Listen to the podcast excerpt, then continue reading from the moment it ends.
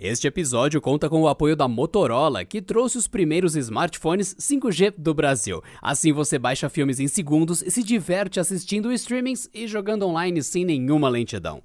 Conheça a família 5G da Motorola.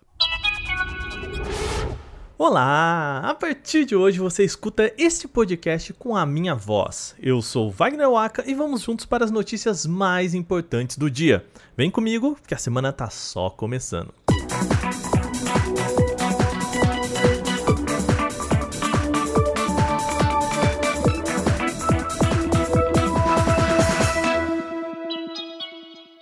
Qualquer um que já atualizou o Windows com certeza ficou com o pé atrás com medo da famigerada tela azul. E com razão, né? A Microsoft lançou na semana passada uma atualização do Windows 10 e que está dando problemas quando a pessoa tenta imprimir um documento. Coisa simples, vai. Usuários estão relatando que ao apertar o botão de imprimir em programas comuns como Notepad, Word ou outros do pacote Office, pum, vem aquela tela azul, ou seja, trava tudo.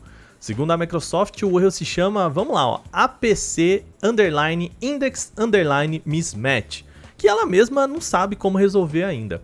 Isso quer dizer que se você está nesse cenário, a recomendação é uma só: voltar para a versão anterior do Windows 10 lá no Windows Update.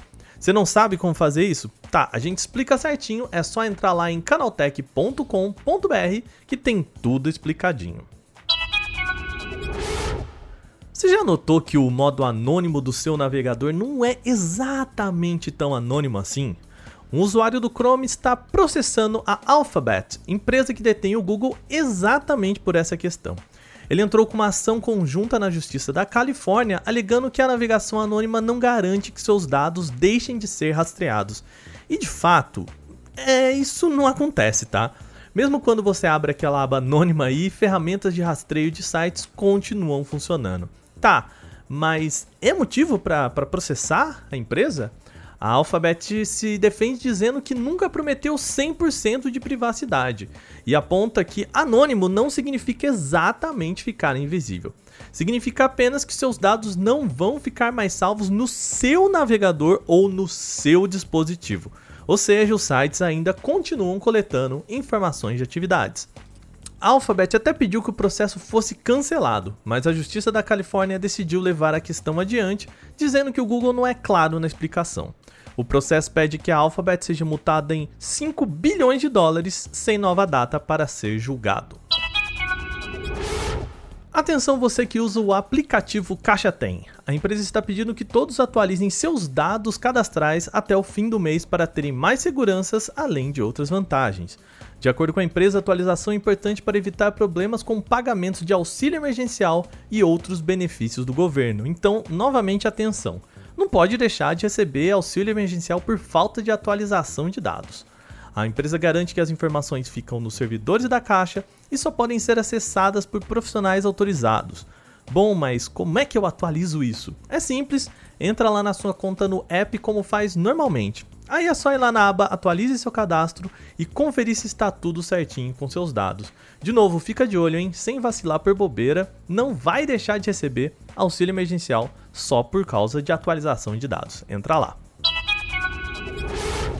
O TikTok foi banido no Paquistão de novo. Isso mesmo, o programa já tinha sido bloqueado no país por 10 dias no ano passado, mas dessa vez a decisão parece ter sido mais severa.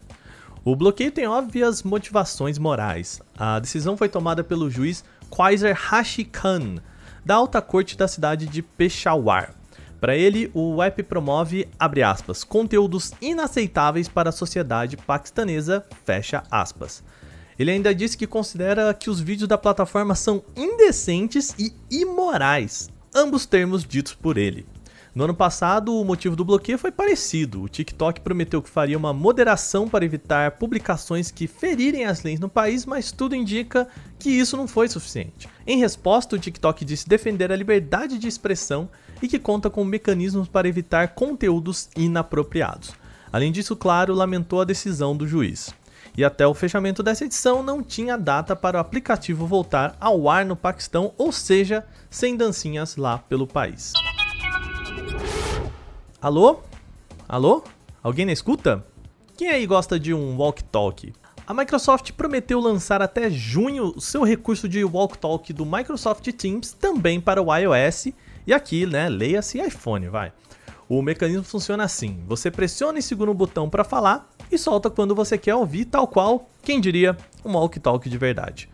Segundo a Microsoft, o programa poderia permitir uma comunicação de voz clara, instantânea e segura na nuvem, usando uma conexão de internet, não de rádio, como acontece no Walk Talk. Quem já usou o Nextel sabe mais ou menos como que o negócio funciona. O objetivo seria diminuir o número de aparelhos que um funcionário precisa carregar em uma empresa, ou seja, sem precisar levar um radiocomunicador extra, só o smartphone que já tem. Antes mesmo de os celulares serem inventados, os walk-talks eram os aparelhos mais comuns para comunicação rápida. Além disso, ainda são bem comuns em serviços gerais e de TI.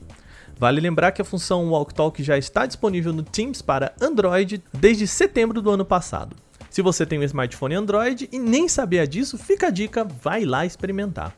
Quem tem iOS vai ter que esperar até junho para conversar com a gente, tudo bem, não tem problema, segura esse papo até lá. E depois desse combo de notícias, o Canal Tech News em podcast fica por aqui com tudo que rolou de mais importante no mundo da tecnologia. Vale lembrar que agora você ouve as notícias do dia comigo. Eu sou o Wagner Waka, que além de apresentador, também roteirizou e editou esse programa com a supervisão de Patrícia Gnipper. Nos vemos na próxima edição com mais notícias de tecnologia para você. Até lá!